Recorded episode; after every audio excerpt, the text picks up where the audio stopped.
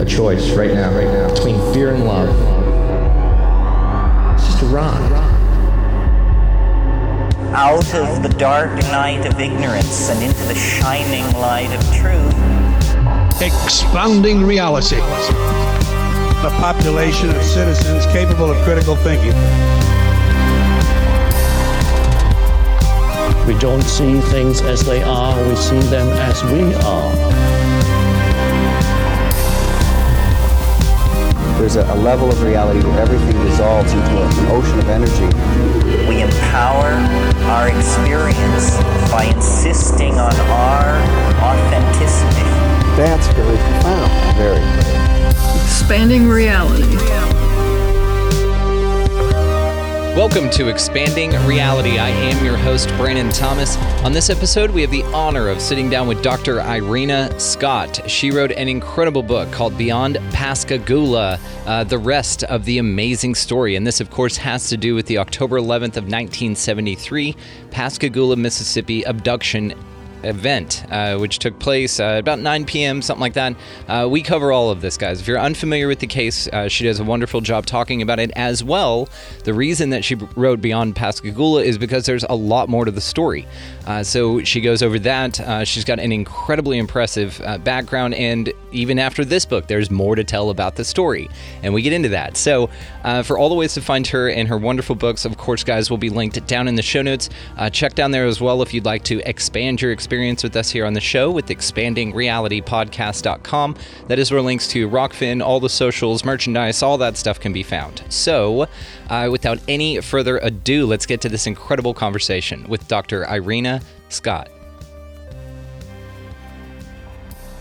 All right, ladies and gentlemen, extremely excited to welcome Dr. Irena Scott. Uh, she wrote an incredible book, Beyond Pascagoula, the rest of the amazing story, and uh, we have her here to talk. So, uh, before we get launched into it, Dr. Scott, do you mind uh, just telling us a little bit about yourself? Well, my PhD is from um, the University of Missouri uh, School of Veterinary Medicine and I had a postdoc at Cornell University. And um, I was a professor at St. Bonaventure University. I um, my Bachelor of Science is from, from Ohio State and in um, biology and astronomy. I worked for the Defense Intelligence Agency, DIA, as a GS 11 and was in um, Air Order of Battle and um, this involved identifying aircraft from satellite photography from satellites. Um, and it had high security clearances. I also worked at Battelle Memorial Institute, which was involved in uh, a study of UFOs. And I've also been um, at the in the security area of Wright Patterson Air Force Base for work related things. Um, I've been a volunteer astronomer at the Ohio State University radio telescope called Big Ear, which is where they got the WOW signal, which may be the only humanity's only signal from um, ET. I've also been a um, uh, correspondent for Popular Mechanics magazine, and I've um, had flying lessons and have a drone. I've been I was on the MUFON board of directors, um, and I'm a consultant in physiology and astronomy now.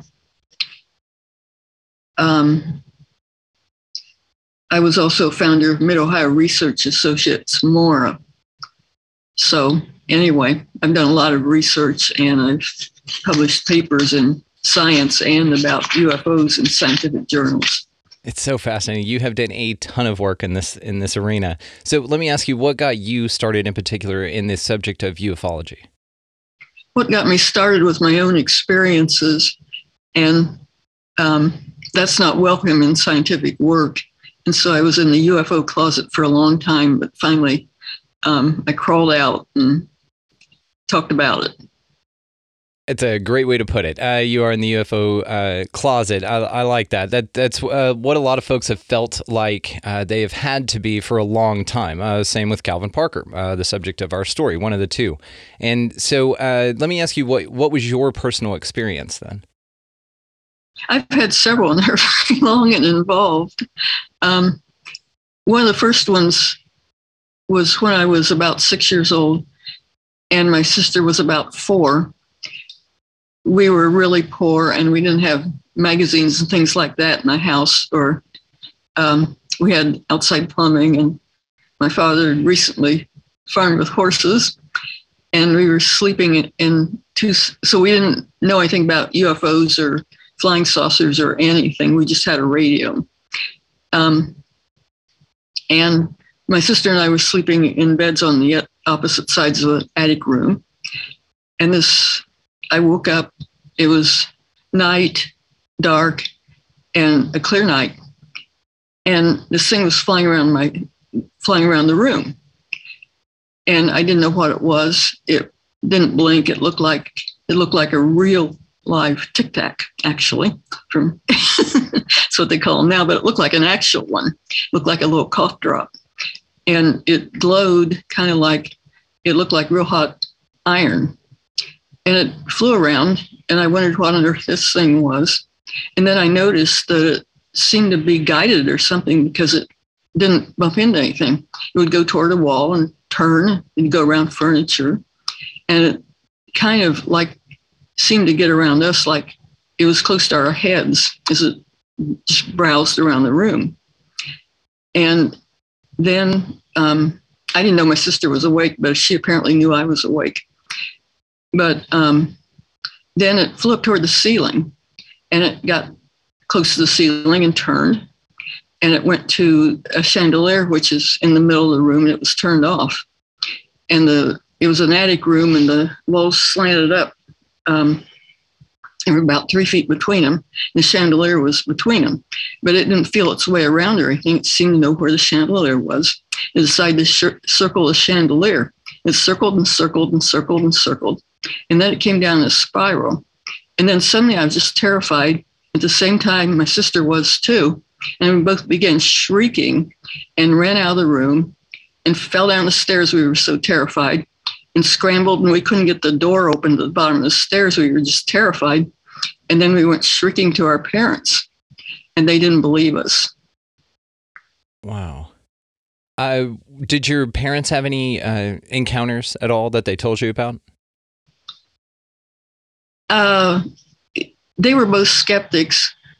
My mother, um, that's why I know that it was a clear night, was because my mother was sort of terrified of lightning. And if there was a slight storm, she made us come downstairs. So I knew it was a clear night.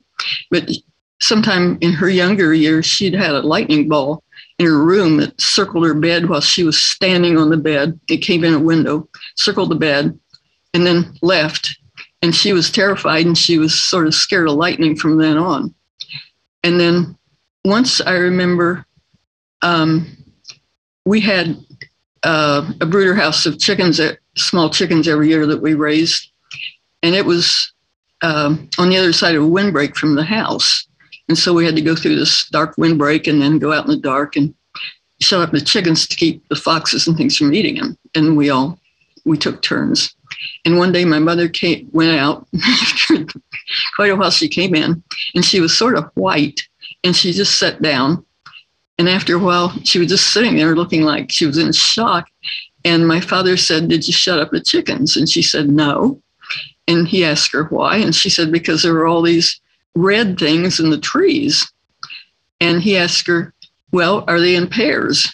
like you know like like like eyes of birds or something and she said no they weren't in pairs and then he went out and closed the chicken house but i never heard anything else about it but it's something i always kind of wondered about where were you raised where did this all take place it's uh, in central ohio on a farm um, it's no longer i'm back on the same where it was the same farm but it's more like almost suburbs now. It was an isolated farm back then. Really? So you moved into a home in a suburb on the same place that you, on the farm that you grew up in?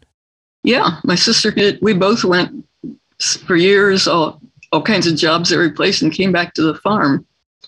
And it's still kind of like the farm, but we sold it to a park. But we're still living on it. Uh, have you had any encounters recently? Uh, my sister and I had another one together, which was very involved and long. Um, and then recently, I had one, I think it was 2000. I don't remember the date right now, but it was outside um, my house in the yard. It's probably the only one where I didn't have another per- person to be a witness, but I had two cameras and I was out in my backyard here um, photographing planets. There were a nice line of planets up Venus and Mars and the moon and I think Saturn. And so I was just taking some pictures of them and I had camera in my hand. And I also had another, um, a telephoto video camera that I had set up and on a tripod and things. But so I had this camera in my hand and I saw these two things go by. They looked like they were pretty close. It was two red glowing objects that seemed, that were just one was just exactly on top of the other, and um, they looked like they were pretty close, and they uh, passed the planet. I was I'd taken several pictures of Venus and everything. I'd just done that, and they passed Venus in such a way that one of them was above Venus and one of them was below it. But um, and I thought they must be connected because they were just together. But when they passed Venus, I couldn't see any connection or anything. That it, it was dark, pretty dark, but I couldn't see any dimming of Venus or anything like there was a connection between them. But they just stayed right together, and I was so absolutely dumbfounded that I had a camera in my hand and I didn't take a picture. And it was just amazing. It was just like something you'd see in a cartoon or something. And I couldn't believe it. And then as soon as I got over being dumbfounded, I took some pictures, but the thing was over with. Then, just immediately afterwards, the whole light, the whole sky lit up in flashing lights. And so I ran to my video camera and turned it on, and it actually came on in focus and I got these flashing lights in the video camera. Um, and so later I looked at the um, picture I'd taken with the iPhone that was after these things had gone over. And there were spots on them that were black, and I didn't think they could possibly be birds or anything. Well, I think they were white.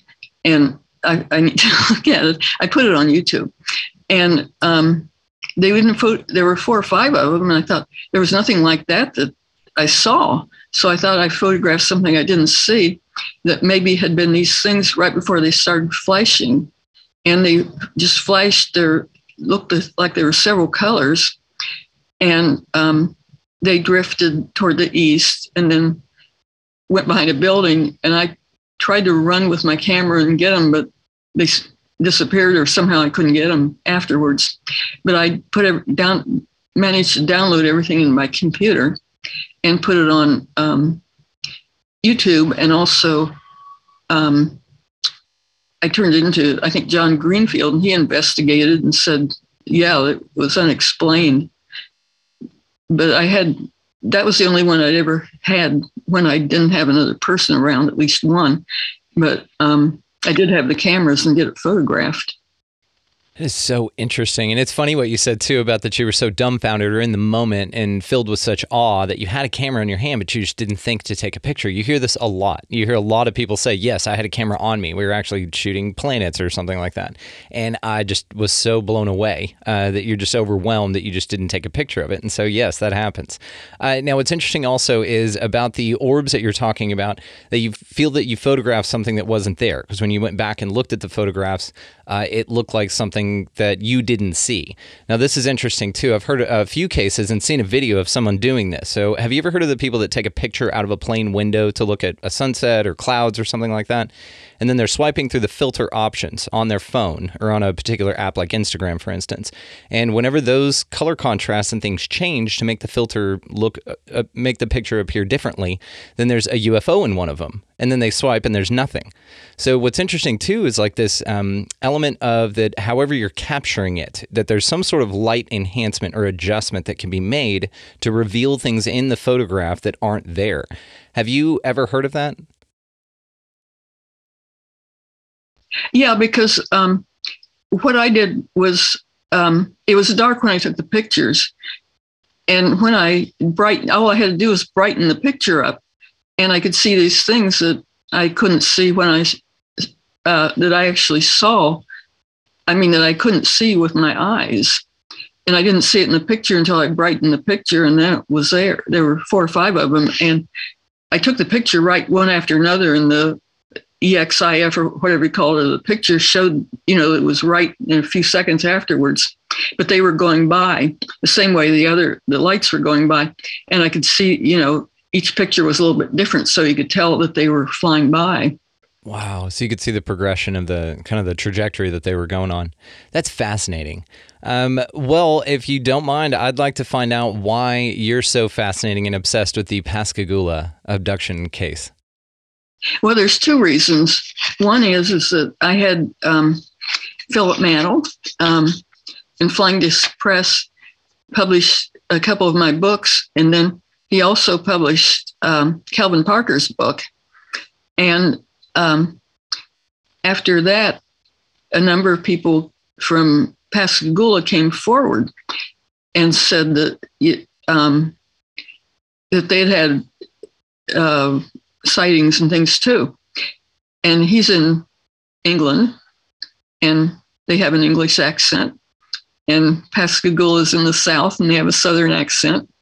And he wanted somebody from the United States to call and interview uh, the witnesses. And I had a setup where I could record the conversations and everything with their permission. And so I started interviewing the various witness, the various witnesses. Uh, there was a second reason though, and that was is that when I was still in the UFO closet, actually, um, I was at Missouri working on my PhD, and um, one night my mother called from the middle of Ohio on our farm, and she said, "Did you hear that noise?" And that's I told her that's 600 miles away. I couldn't possibly hear whatever she heard. And I joked with her and called her crazy and everything. I mean, lightly. And um, she called several days later and said they were just having a huge UFO wave that people were um, seeing UFOs and keeping their kids in at night, and people stayed in at night. And UFO chased her best friend and things like that. And she's a real strong skeptic. And so I thought that was weird too. But I didn't pay attention to it for many, many, many years.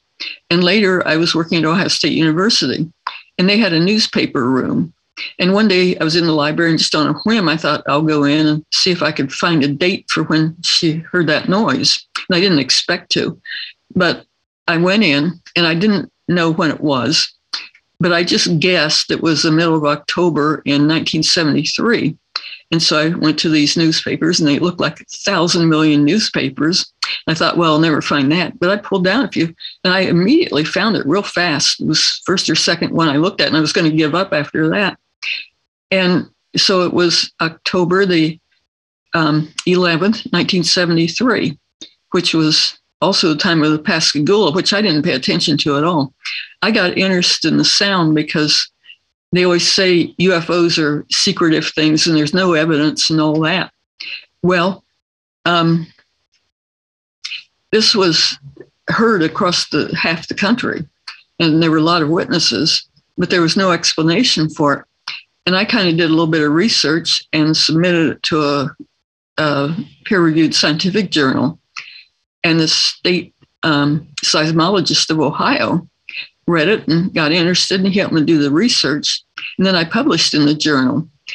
Um, and then some people that um, were in UFOs got interested and asked me to give a speech in front of their group. And I did. I called the Big Bang. But that's how I f- hooked up with people in ufology which so that um, and that was a part of my book, The Sound, which I've done more exploring about. But um, that's basically something that happened the same time as Pascagoula was what got me into, pulled me out of the closet and into uh, UFOs a little bit. Well, it's a great way to put it. And yes, it is a very interesting. And in your book, you do cover sonic booms. And it is something I'm fascinated with because the entire idea that this thing created or that UFOs create a sonic boom at all is what's so fascinating because you hear actually quite the opposite that they're dead silent that when they shoot off there's the absence the clear absence of a sonic boom so this is one thing where this makes this case in particular uh, much much much more interesting so um, why do you think that that sound occurred I don't know. It didn't match the physical characteristics of a sonic boom. It was something that um, I could read. I also published later in the MUFON Journal, which is a UFO book, and somebody debunked me there, although the scientists I worked with beforehand didn't, and um, uh, said it was an SR 71 that flew across but the place where the SR 71 had flown was known. And um, Ed Weekly debunking said the sound wasn't where the airplane was. But since then, NASA had published a lot of information on sonic booms. And this started out in um, Iowa and was heard all the way across the country to a city close to the Atlantic coast. I suppose it was heard by the Atlantic coast too. I mean, you know, I just went by the uh, newspaper reports, and it was reported right across the country in increments. It started about 8:20 EST and was by the coast before nine, and um, it registered on two seismographs, and it was a huge, huge sound, very, very wide and long, and um, they first the first newspaper articles that came out that night, I mean, it was reported in all these states right across the country that there was this huge sound and people ran out of their houses and things. Um,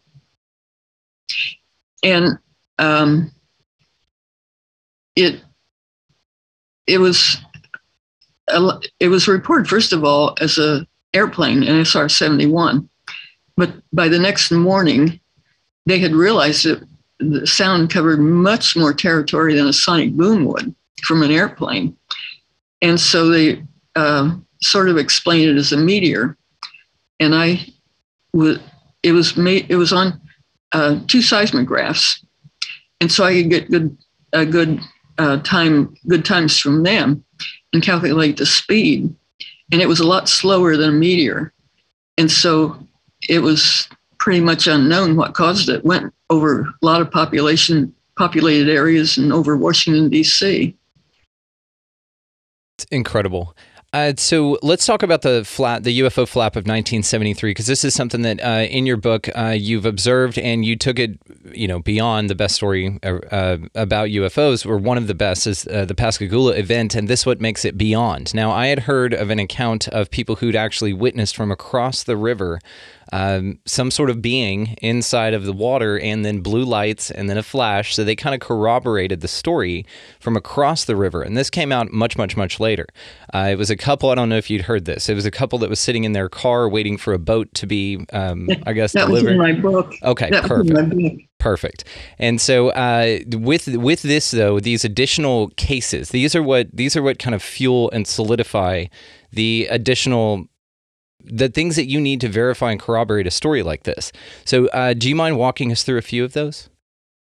Yeah. Um, the one you talked about, uh, a lot of uh, the sheriff there had said that um, they had about 50 UFO reports that same night in Pascagoula and a number more that weren't official. So there was a lot of things happening at the same night as the Pascagoula abduction. But anyway, um, these people, you know, at that time they had never heard of the Pascagoula abduction because um, it wasn't reported yet. It was the same night, though. They were on the other side of the Pascagoula River from um, Parker and Hickson, and um, they were sitting by a pier which went out to a ship. And they were, were waiting for the man's supervisor to come because he and the man were going to take the ship out. But the supervisor was late. And so they were sitting there, and the man was sleeping, and the woman was looking out the window, and she saw this thing flying around, and she thought it was an airplane, but she thought it was really a weird airplane because it um, just seemed to be randomly going around and not going anywhere and just going around. And then her husband decided to uh, take his clothes to the ship, and it was around nine o'clock. And she, and they walked down the pier, and she was a little behind him. And something came out of the water. And she said it looked just like a man. And she was very, very emotional about it and said it went back down and she couldn't um, it didn't come back up for air. And she wondered what on earth was going on. And so they went to the ship and she said she came back about 12 and she was just terrified and ran back to her car and left. Well the way we found out about her was because um, Calvin had given a talk at the library at the Pascagoula Library, and they'd put that on YouTube. And this woman had written in and said, "Yes, yeah, she knew it happened, the Pascagoula abduction, because her mother um, uh, had seen it or had been there."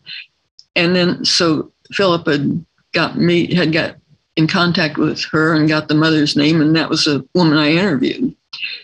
Um, so anyway, I wrote to her and called her several times because she seemed so emotional about this thing that came out of the water. And she said it looked like a man. And I asked her if it was a fish, and she said no, and a dolphin. And she said no, it looked just like a man. And she was just really emotional about it. And we, I wrote to her quite a bit, and I have all that in the book while she was trying to figure out what was going on. And then sometime later, her husband became very ill and unfortunately died. And her husband was a skeptic. He was the first person I talked to.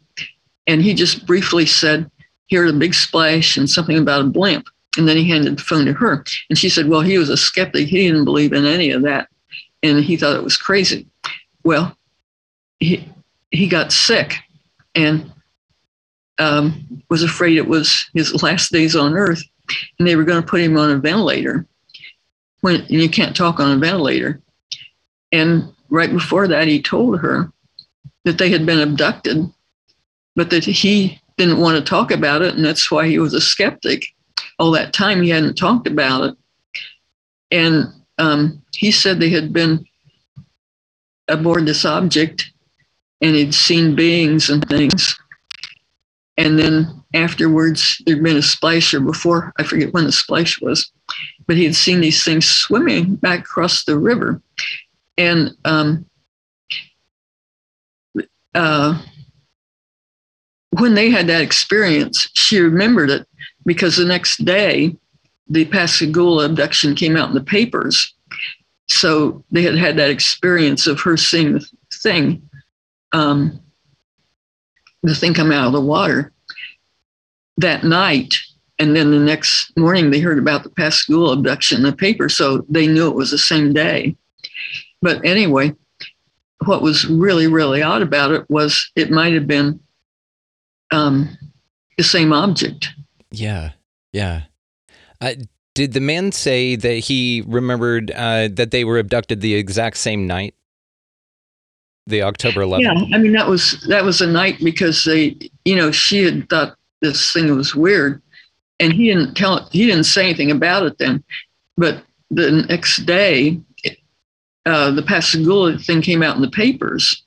So they knew that that was that night. Now, did he describe the entities or anything aboard or what happened during the abduction while they were on the craft? Yeah. Um, he said, I think there were some real tall entities and then some smaller ones. And I don't remember what happened to him when he was abducted. He um, uh, told her, she videotaped it, and also she um, had him talk to uh, Philip Mantle on the phone. So he said that several times. And being a man, you know, he wouldn't have said anything about it because he wanted a normal life and wanted jobs and things. He didn't get in trouble if he said things like that. Just like Calvin Parker, he didn't want any of this stuff. He didn't. He didn't want anything to do with it. He just. Uh, I've heard him quoted as saying, "I just wanted to retire from the same company, pay off a car, and just lay low." And that was my life. Um, but uh, it didn't turn out that way at all. Uh, so it is interesting, though, the flap, the other abductions that have been reported. So uh, let's go over the Pascagoula abduction, if you don't mind. Okay, uh, that was Calvin Parker and um, Charles Hickson, and um, uh, Parker was um, about 19 when it happened, and Hickson was about 45, and they were family friends. I mean, Calvin's father was a friend of Hickson, and vice versa.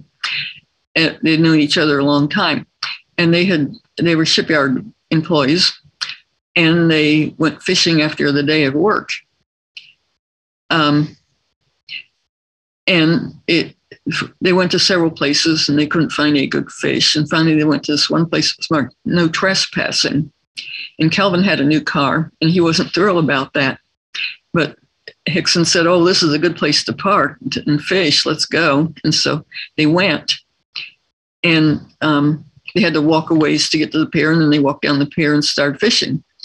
Well, then they saw a blue light, and um, they thought it was the police. And um, Calvin said, "Well, you can go to jail. It was your idea." And it wasn't his ideas, but it turned out worse because it was an object. It was about 30 feet long, and it just appeared, and it was about two feet off the ground. And it appeared to open, and this real bright light was on the inside. And then these things came out, and two of them grabbed Hickson, and one grabbed uh, Calvin. They were both terrified and would have wanted to fight back, but it was like it received a shot or something, and they described how they were ready to fight back and terrified and everything. Suddenly they were just relaxed and, you know, didn't nothing bothered them and everything. And so these things took them inside the object, and they didn't see each other inside the object.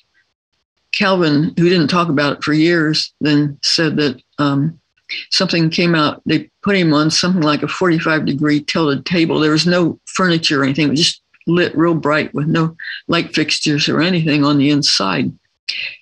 And they, he said they put him on a glass table, and I don't know if that meant he couldn't see the table or what, but he was tilted at a 45 degree angle. And this thing came out of the wall. It was like a deck of cards or maybe like an iPhone or something, and circled him. And then um, something like that happened to Hickson. And then they were both back on the dock um, they thought it took about 15 or 30 minutes, but they didn't have watches with them. So when they were back, um, Calvin was just standing there with his arms up in the air like that in shock. And Hickson, being the older man, tried to wake him up. And they were both just in total shock. And I think they both fell over. And finally they got up and they decided, well, we'll never tell anybody about this and of course, being shipyard workers, you can imagine what it'd be like. Yeah, yeah. Um, and so Hickson, the older man, had been in the army. He had been in life and death situations, fighting, and he thought he could hold up to it, and he thought they ought to report it. Calvin didn't feel like reporting for the next 50 or so years, but he had his future ahead of him, and you know he didn't want to be a weirdo. Um, and so Calvin asked him to say, well, he just fainted and didn't remember anything. So um, Hickson tried to report it. And I think, first of all, they started, started stop at a newspaper and it was closed. It was later at night. And then they called um, Keesler Air Force Base, which is a big Air Force base down there. And they said that the Air Force no longer handles UFO reports and Project Blue Book is dead and everything. and told them to report to local authorities. So they did or report to the police. And this was a very hard thing to do to say, I was abducted by a UFO and call the police and say that. Um, and I talked to another policeman who was further away, and he said a bulletin went out that said these two drunks had been picked up and they said they'd been abducted by UFO, and it was real, you know, sarcastic and everything. But the the people that in the police department that um, the man the man that took the call said I think he heard Calvin crying in the background, pleading not to report it and things. And so they took him a little bit serious. So they went to the they went to the police headquarters, and the police did a good job of investigating because they split him up and interviewed him separately.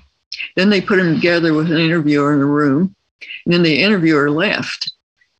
And um, what they didn't know was there was a tape recorder hidden in the room. And the policeman thought, well, if they're hoaxing, we'll find out from the tape recorder. And so they retrieved the tape recorder and discovered that they didn't sound anything like they were hoaxing. They were both just terrified and in shock. And there's still a recording of that. It's on the internet, and I don't have the the URL for it, somewhere it's called a secret tape or something. And um, I mean, it didn't sound rehearsed or anything. It just, you could tell they were really shocked and in a horrible state. And Calvin said he thought he had died, and later he was praying and stuff.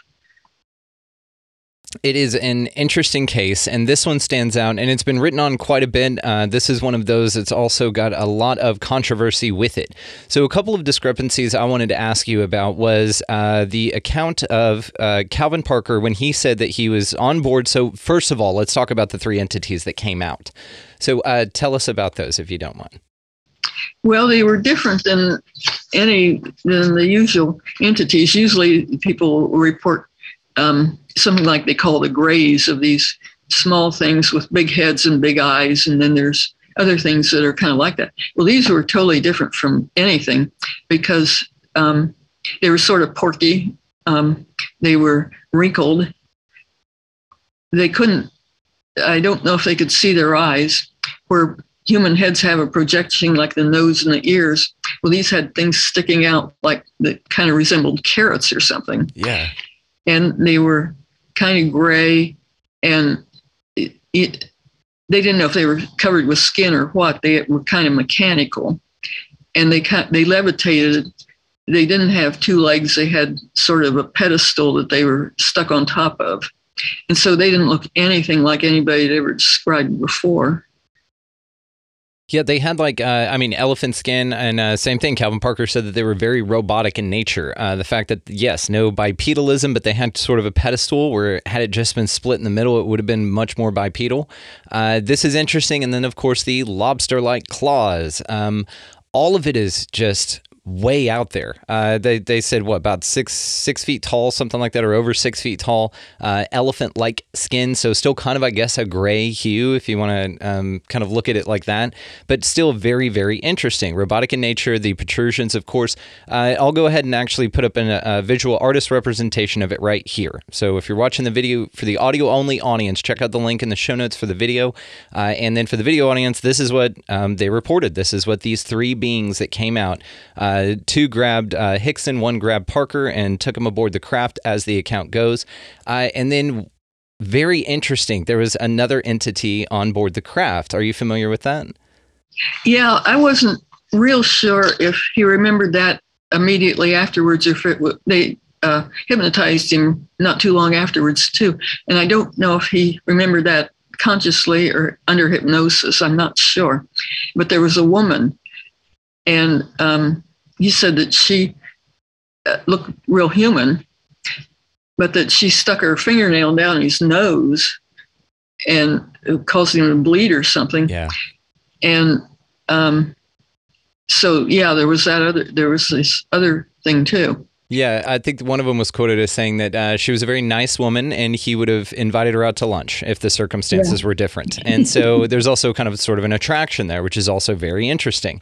Uh, Now you meet and introduce this character who is uh, human like, female, uh, telepathic, because she told him whenever she did stick her finger down his nose and make him bleed, uh, and he freaked out a little bit. She telepathically said, You know, we're not going to hurt you.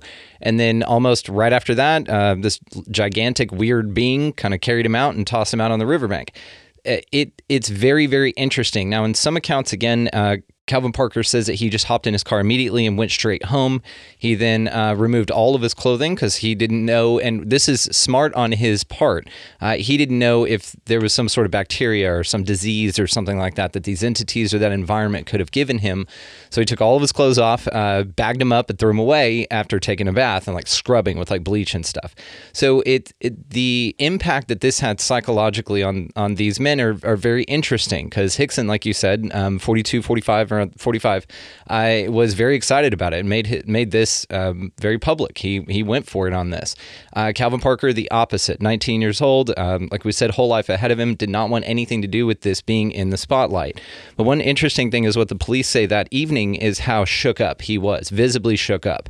And I remember uh, the sheriff being quoted as saying if he was acting, he should have been given an Oscar, Oscar because it was so such good acting. If he was pretending, uh, so uh, very convincing um, on the on the part of this this young man.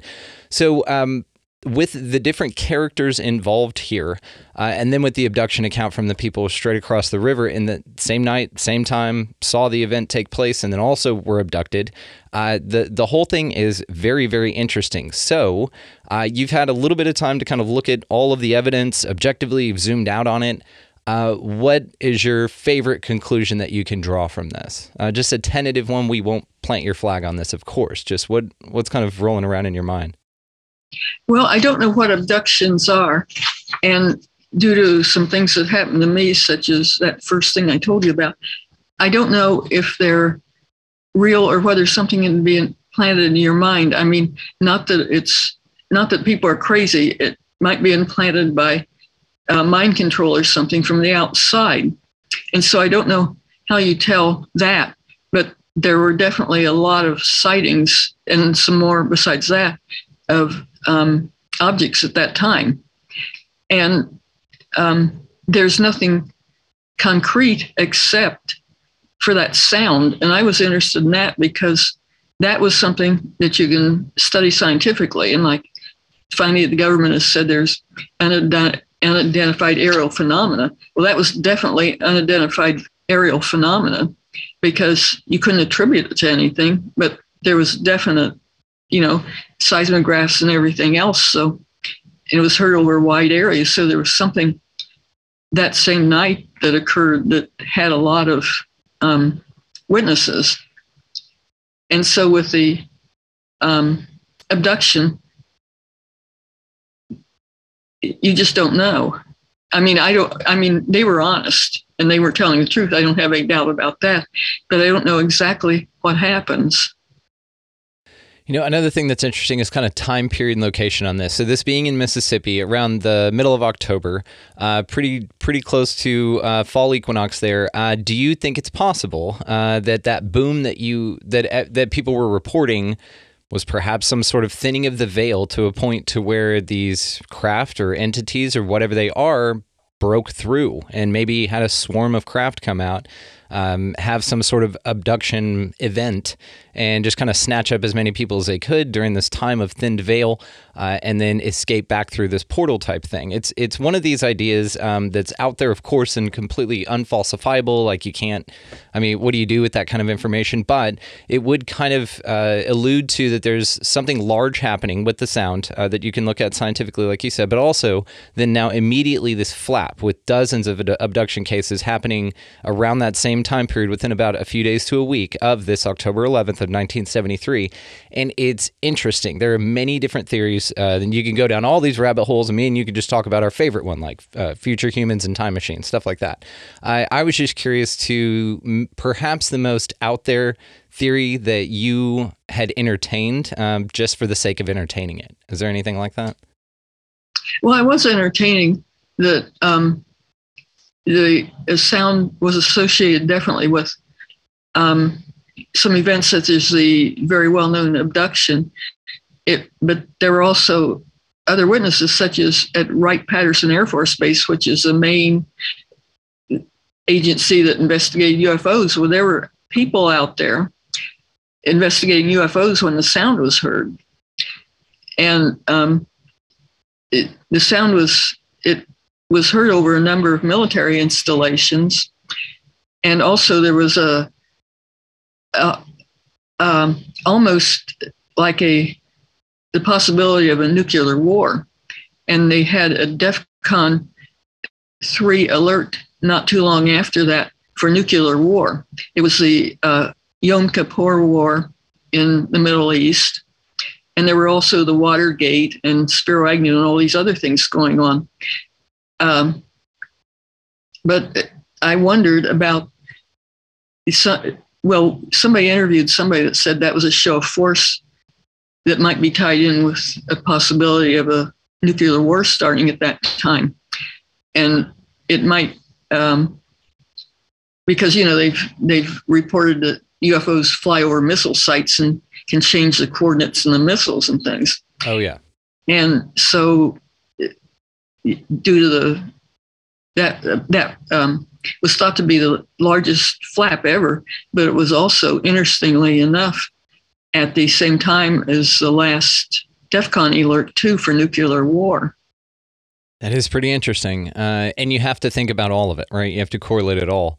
Uh, so I wanted to ask, uh, just simply due to the I'm going to say unconventional nature of the this particular abduction case uh, because there are some similarities that occur uh, that are pretty ubiquitous as far as um, being grabbed by something, uh, something non-human, uh, and then taking aboard taken aboard a craft, um, and then doing some sort of medical procedure on, and then later released. Um, now, what's interesting about this is that they weren't that the entities uh, let them remember. So this is another thing that's interesting about this too, is that a lot of abductions, and I mean, if we really want to go for it here, if they have this kind of access to this place uh, and us, we've probably all been abducted. Um, and it it may be one of those things where they only selectively let you remember or not. I've I've said this again about the missing time um, phenomena as well as it's kind of an artifact of the experience to be explored. It's left on purpose. Uh, is just one idea I've got about it. Now, um, but due to again the unconventional nature of this particular case, uh, do you think that there's any sort of secret government program or some sort of government involvement in this? Yeah, I think the government knows about UFOs. Um, I work for the DIA, and the Defense Intelligence Agency. See, that's who did the um, the recent um, um, you know had the money to do the recent exploration of UFOs. And back when I worked for my job was to identify aircraft from satellite photography. And the DIA keeps track of everything that's flying that may be military all over the world. And so I would think that I mean, back then I thought it, I was in the UFO closet and didn't know too much about it. But back then I thought the DIA probably knew about UFOs and they probably had photographs. And In fact, my bosses had turned in a report of a UFO on a very classified film. And their bosses had rejected it and said, no, it's a spot on the film. It was on two films and you get it on stereo, so it wasn't um, a spot on the film but their bosses rejected it. And it made me think that either their bosses didn't know anything about photography, which is possible, or that, you know, somebody up above was rejecting. And they always say uh, the government's coming up, covering up and everything. Well, a lot of the government workers that are covering up may be hearing from those above them to say, cover it up and getting orders and that sort of thing and the government in general isn't covering up. I mean, most people don't even care, but the people they would ask might be getting their instructions from way up above. But anyway, I thought the DIA probably had photo- photography of UFOs. Oh, for sure. Yeah, absolutely. Um, I was kind of curious to see if you thought that the particular instance itself was a government agency um, because there's there's again a lot of things to do with this particular abduction case in, in particular that uh, lends to more of a technology rather than a lot of woo woo. Now, a lot of it seems fantastical, right? The Arthur C. Clarke quote um, advanced technology would be imperceivable from magic. But um, there are some elements to this, like uh, the, the fact that the three large beings injected them with something. There's a physical injection that occurred to make them relaxed and not fight back. Other reports, though, say that this all occurs telepathically, that basically, basically they can shut you down with their mind or with something. This, though, had a physical interface that then was necessary to put them under. The other thing was is how ridiculous these um, entities look like. You know, they're it. It seems like if you were to go to I don't know if the government were to hire someone from Hollywood and say, okay, we need these beings. Um, they're going to do this thing. There's a technology inside of it. It's basically like a robot, but we need the skin to wrap around it to just blow your mind and confuse, you know, the pattern recognition of the human brain, right? No split legs. It's just kind of a pedestal. The claw things, no eyes, but antenna uh, could use direction, could float. Like these things are can be described as perhaps an, a technology that's super advanced. The other thing would be is this human type woman. Now we've heard of these uh, accounts as well. Some of them though, are a little bit more dramatic and fanciful, uh, sort of like the Pleiadians or something like that, where they look very humanoid, but they also have these telepathic abilities. They also have uh, this interest in the medical condition of the humans that they're working on. Also spread messages of love and things like that. This particular case did not do that. There was no. It seemed very cold, but it seemed like an obvious. Uh, I'm going to say kind of a deliberate steering of what what they were witnessing to kind of throw them off from what was really going on. The other thing is that loud bang heard could have been again some sort of secret military craft, and that could have been part of this entire thing. Uh, we just can't rule that bit of it out. I don't think. Um, so, what do you think to that? Do you think that the government is capable of that, or has that type of technology that they're just not telling us about? Well, so far as a craft, the sound might have been 500 miles wide.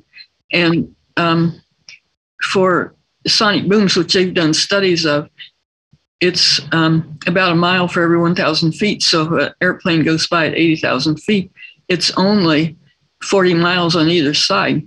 This was way, way longer. And so if you calculated the height of the thing, it would be almost five miles high, which would be you wouldn't there's not the air molecules to make any kind of a sound or anything from that. But this was shattering windows and things at the same time.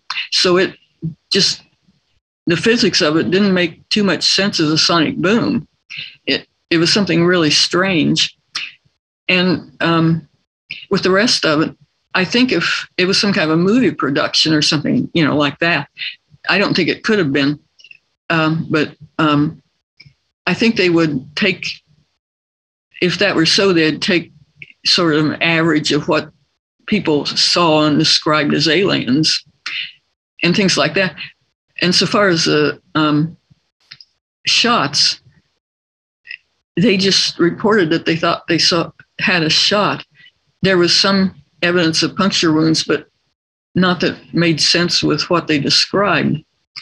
And so you can get shots though without puncture wounds too. And um, I think that, well, to take a real amazing Hollywood ability to do that, and I don't think they could with the thing floating through and things like that.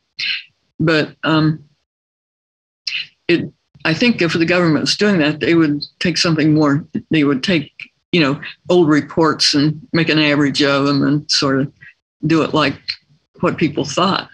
This makes sense. The they would they would kind of mimic the experience. This makes sense, and that's why I thought it was kind of a poor man's way of doing it. You know, they can't get the actual grays, and um, so they can get these mock-ups of something crazy that are like grays. They're like the helpers, or like the little automatons. These like little, uh, I guess, little robots that kind of just help out. You know, um, so it's just interesting. I I just find the whole case, of course, fascinating, um, and everything about this.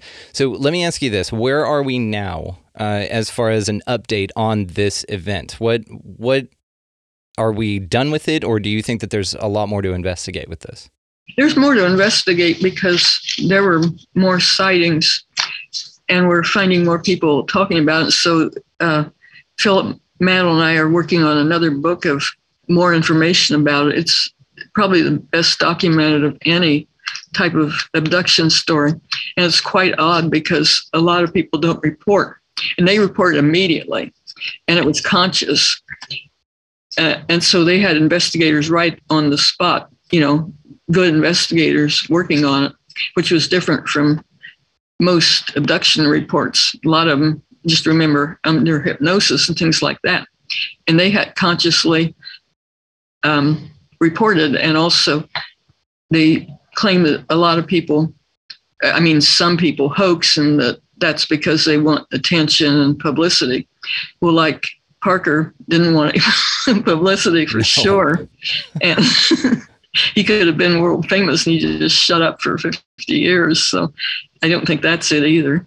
I, I agree with you. Uh, It just keeps getting more interesting, and of course, and there's a perfect answer. There, these are never settled, right? It's uh, just like science; it's not settled. There's way too much uh, going on here um, to just call it quits on this, and just to say that we have all the information because we don't. And I can't wait to see what you and Philip are putting together. And I'd love to have you back on um, if you if you'd like to do that whenever that book drops. So that's that's fascinating. That's really really interesting. Well, uh, Dr. Irena Scott, I can't thank you enough for your time. Uh, we will probably cap it here for this one, but uh, like I said, you're invited back anytime, and I'm uh, truly, truly grateful for, for your time and for all of this information. This is a fascinating case, and you did a wonderful job. So, your book, of course, Beyond Pascagoula, the rest of the amazing story will be linked down in the show notes, as well as all other ways to find you. Uh, Dr. Irena Scott, thank you so much for your time. Well, thank you. Man, uh, so cool. So, uh, the Pascagoula abduction encounter is fascinating. Uh, all of these other ancillary things that occur with it as well just raise way more questions and answers. And Dr. Irena Scott has done a fantastic job putting this together uh, to the best of our ability so far. So, she's done a wonderful, wonderful job with this. So, all of the ways to find her, of course, guys, will be linked down in the show notes. Make sure that you check her book out, Beyond Pascagoula, the rest of the amazing story. And then, as well, down in the show notes, if you want to expand your experience with us here on the show, you can do so at expandingrealitypodcast.com. That is where links to Rokfin, all of the socials can be found there as well. Merchandise, if you want to get some cool shirts and all that good stuff, it's down there. So go check it out. And uh, a bunch of new designs as well. So go check those shirt designs out. So the music that you're hearing is by good buddy mine, Vinny the Saint. He is also linked down in the show notes, as well as uh, the production on this kind of stuff that you guys are seeing. Uh, Bo Shefnowski, check him out. Uh, one of my best friends of all time. He does my website. He does all kinds of cool stuff. When I'm stuck on something production wise, uh, I call him. He's like, oh, yeah, two seconds and it's done. So if you guys want anything like that or just to reach out to Bo and let him know that he's doing a wonderful job, that is going to be linked down there as well.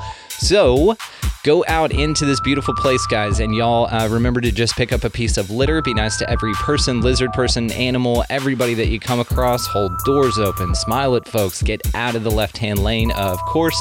Uh, buy somebody in line around you a coffee or a meal or a little book of stamps, something like that. It's it's a small thing, but the ripple effects sent out through the collective are immeasurable. So, uh, beyond anything else, guys, go out into this beautiful place, whatever this is, and y'all just good to one another. Thank you so much for listening. We'll see you next time.